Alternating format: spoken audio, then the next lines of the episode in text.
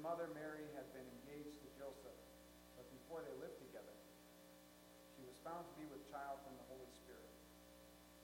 Her husband Joseph, being a righteous man and unwilling to expose her to public disgrace, planned to dismiss her quietly. But just when he had resolved to do this, an angel of the Lord appeared to him in a dream and said, Joseph, son of David, do not be afraid to take Mary as your wife for the child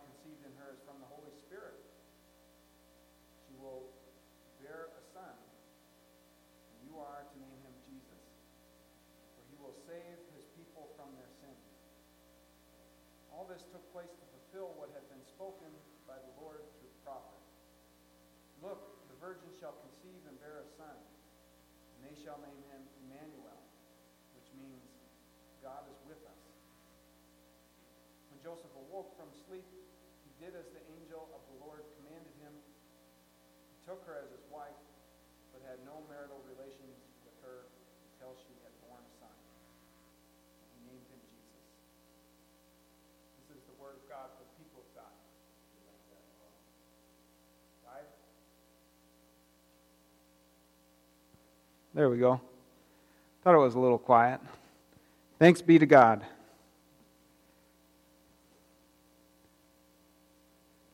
Well, at least you didn't hear me whining about technology. I, was, was whining. Now it's a little loud. It's um, we'll get there eventually. Thank you, Zach and Randy, for being patient.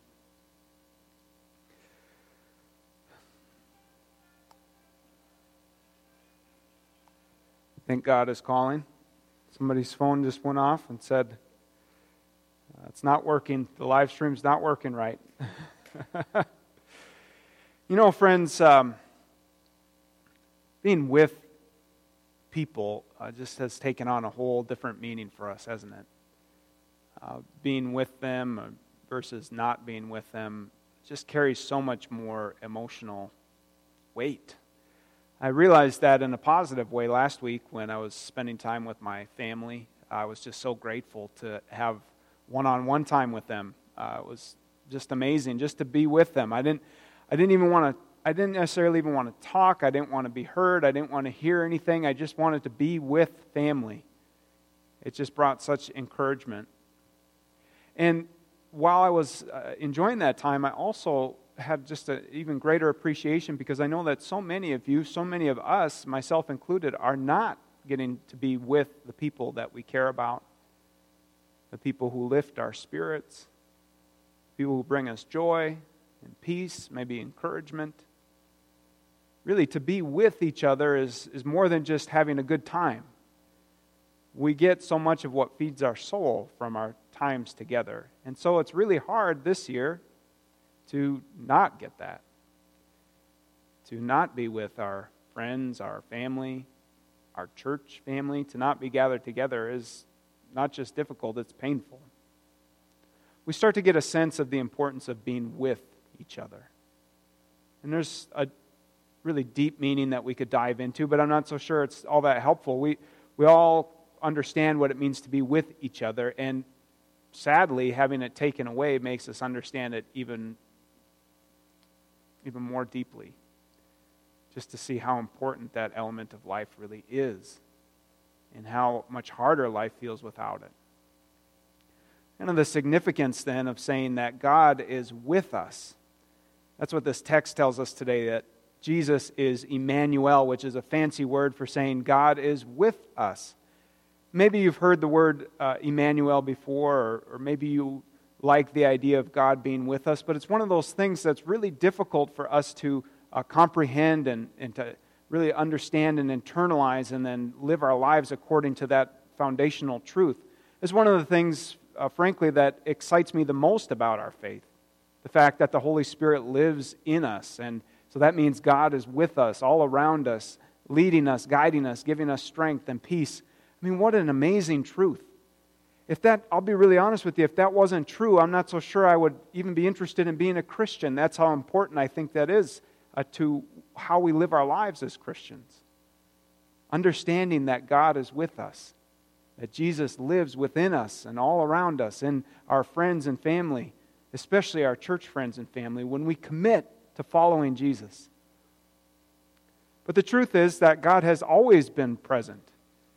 It's not that uh, God was not present in the world, that God was not with us until Jesus was born. And then all of a sudden, now everything's changed, and now God decided to be with us. God had always intended to be with us, and God always has been with us. What changes is our understanding of this truth that God, that, that there's no separation between us and God, that we don't just wait to be with God until heaven one day. Look back to the very beginning of Scripture, in the Garden of Eden. God created humans to be with Him, to have everything that they needed, to have peace, comfort, to be able to walk around naked. I'm glad we don't have that anymore. without shame, without guilt, without discomfort, without loneliness, without pain. God was present to the uh, Israelites in the wilderness, leading them by, uh, by flame and by a cloud, guiding their way, teaching them how to live. God was present with David, speaking to him, helping him to understand the choices that he should make. God has been present all throughout the biblical narrative, including in exile. God was present to uh, Daniel and his friends in the fiery furnace when he saved him from Nebuchadnezzar's uh, evil plan. God protected them. God has always been with us. But what changes is our understanding, our acceptance of this foundational truth, and what keeps us from seeing, what distorts our view of God's presence, is sin.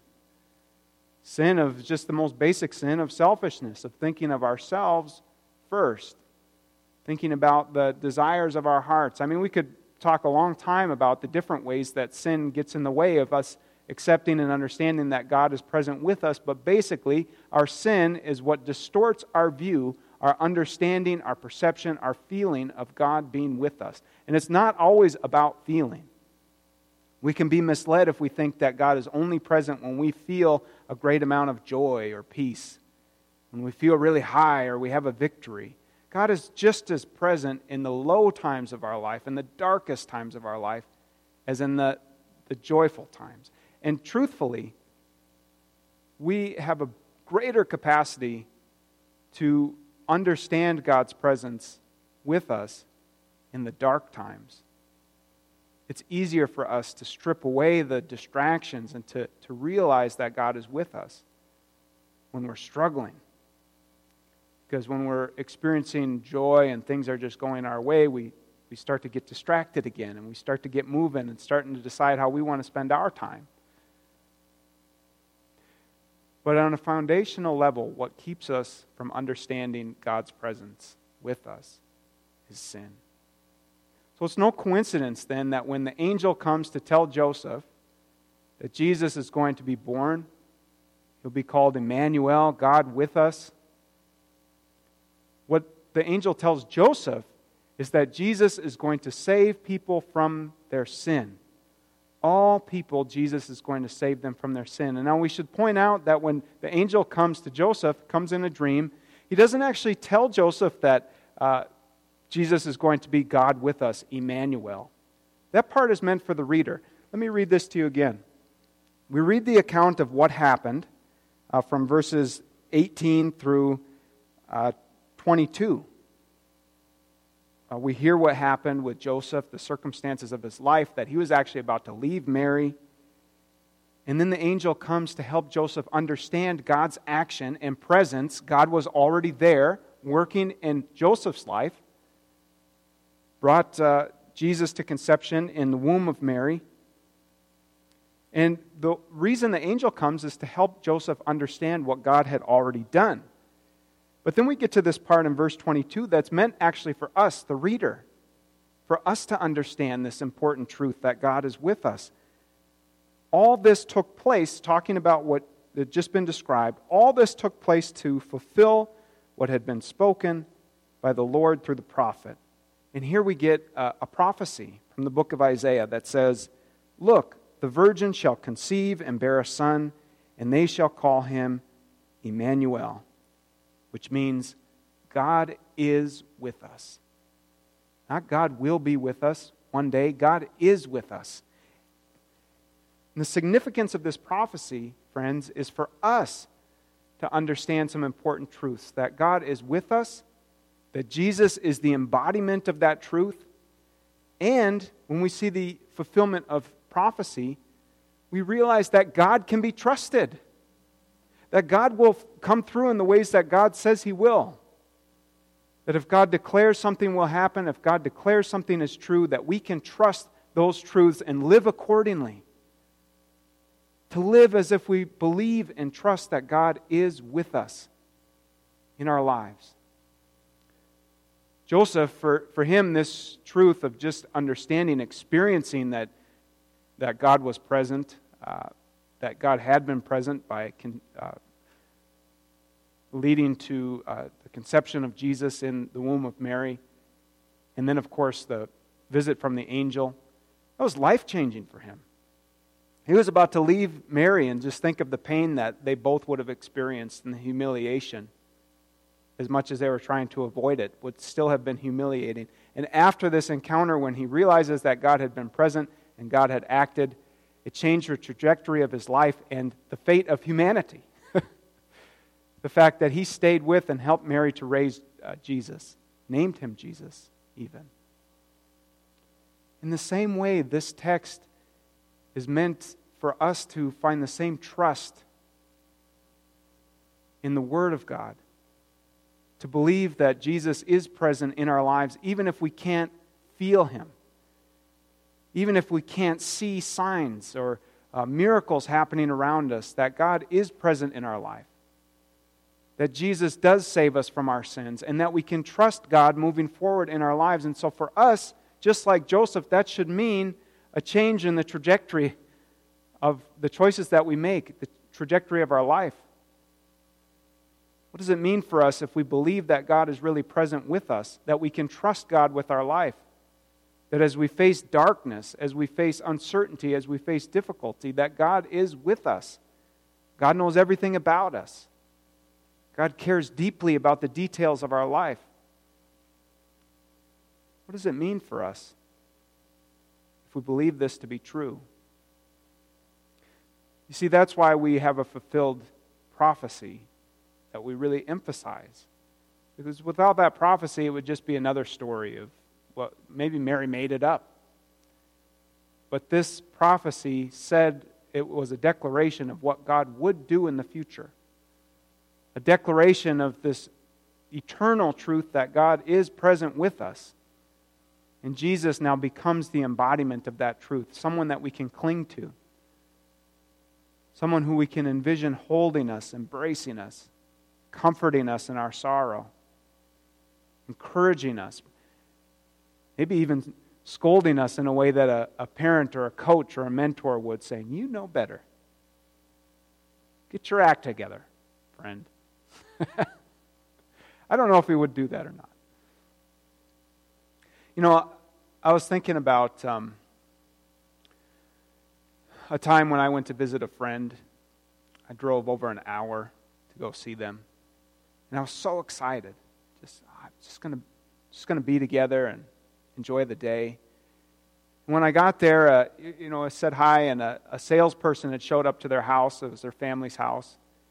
And instead of hanging out with me after I had traveled so far to be there, they went to hear what the salesperson had to say.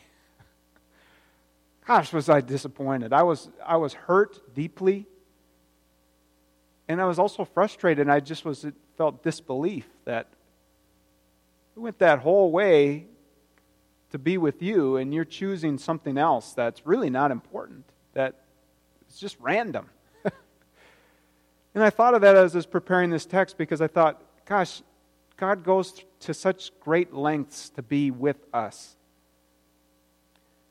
I wonder how it feels when we choose to not even try to be with Him probably feels kind of like what I was talking about, but way worse. Because all I had to do was drive an hour, and I could leave whenever I wanted. Jesus came to the earth to be born as human, lived this human life, was humiliated, died on the cross for us, to be with us, was resurrected, exalted into heaven to give us the Holy Spirit so that we could know that there's nothing that can separate us from Christ's presence or love for us. I'd like to read you that text. This comes from, first of all, Jesus himself at the end of his ministry. So, I, we, what I, the text I've read to you first comes from the book of uh, Matthew, or the beginning of the book of Matthew. The promise that God is with us. And at the very end of Jesus' earthly ministry, Matthew chapter 28, he gives this uh, commission to the disciples. We call this the Great Commission. This is Jesus' final words to the disciples. He's, uh, they're all gathered together, and he's uh, been resurrected, and he's about to ascend into heaven. And this is what we read. And Jesus came and said to them, All authority in heaven and on earth has been given to me. Go, therefore, and make disciples of all nations, baptizing them in the name of the Father, and the Son, and the Holy Spirit and teaching them to obey everything that I have commanded you. Now, that's Jesus is telling us what we're supposed to do as Christians. It's a really important foundational truth for us. But this is what he says. This is the last thing that he says, because he knows that the task before us, that this life is difficult.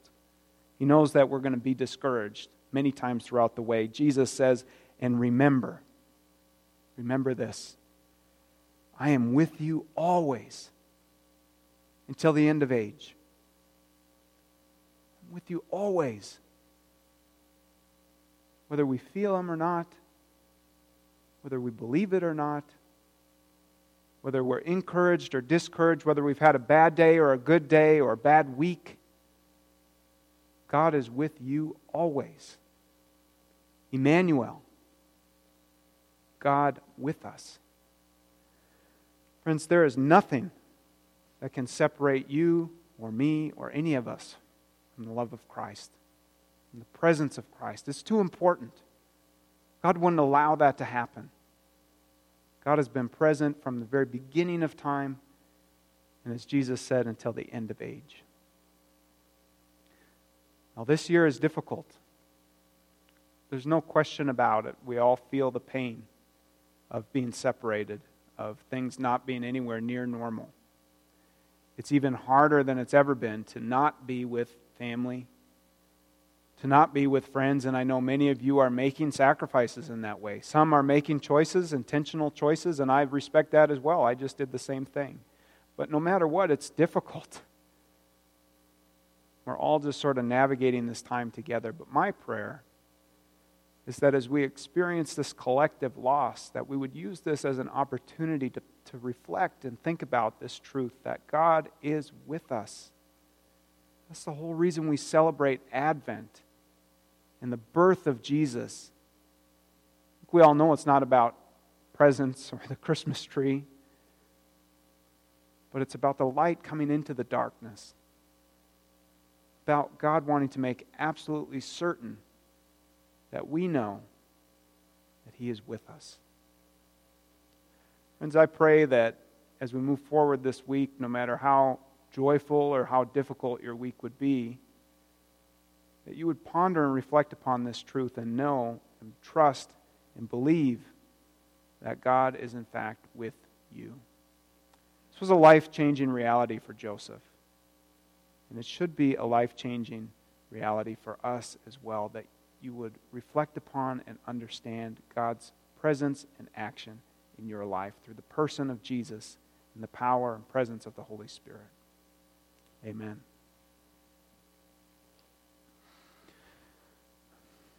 Now, in response to this message, I'm going to have a, we'll have a little bit of silence.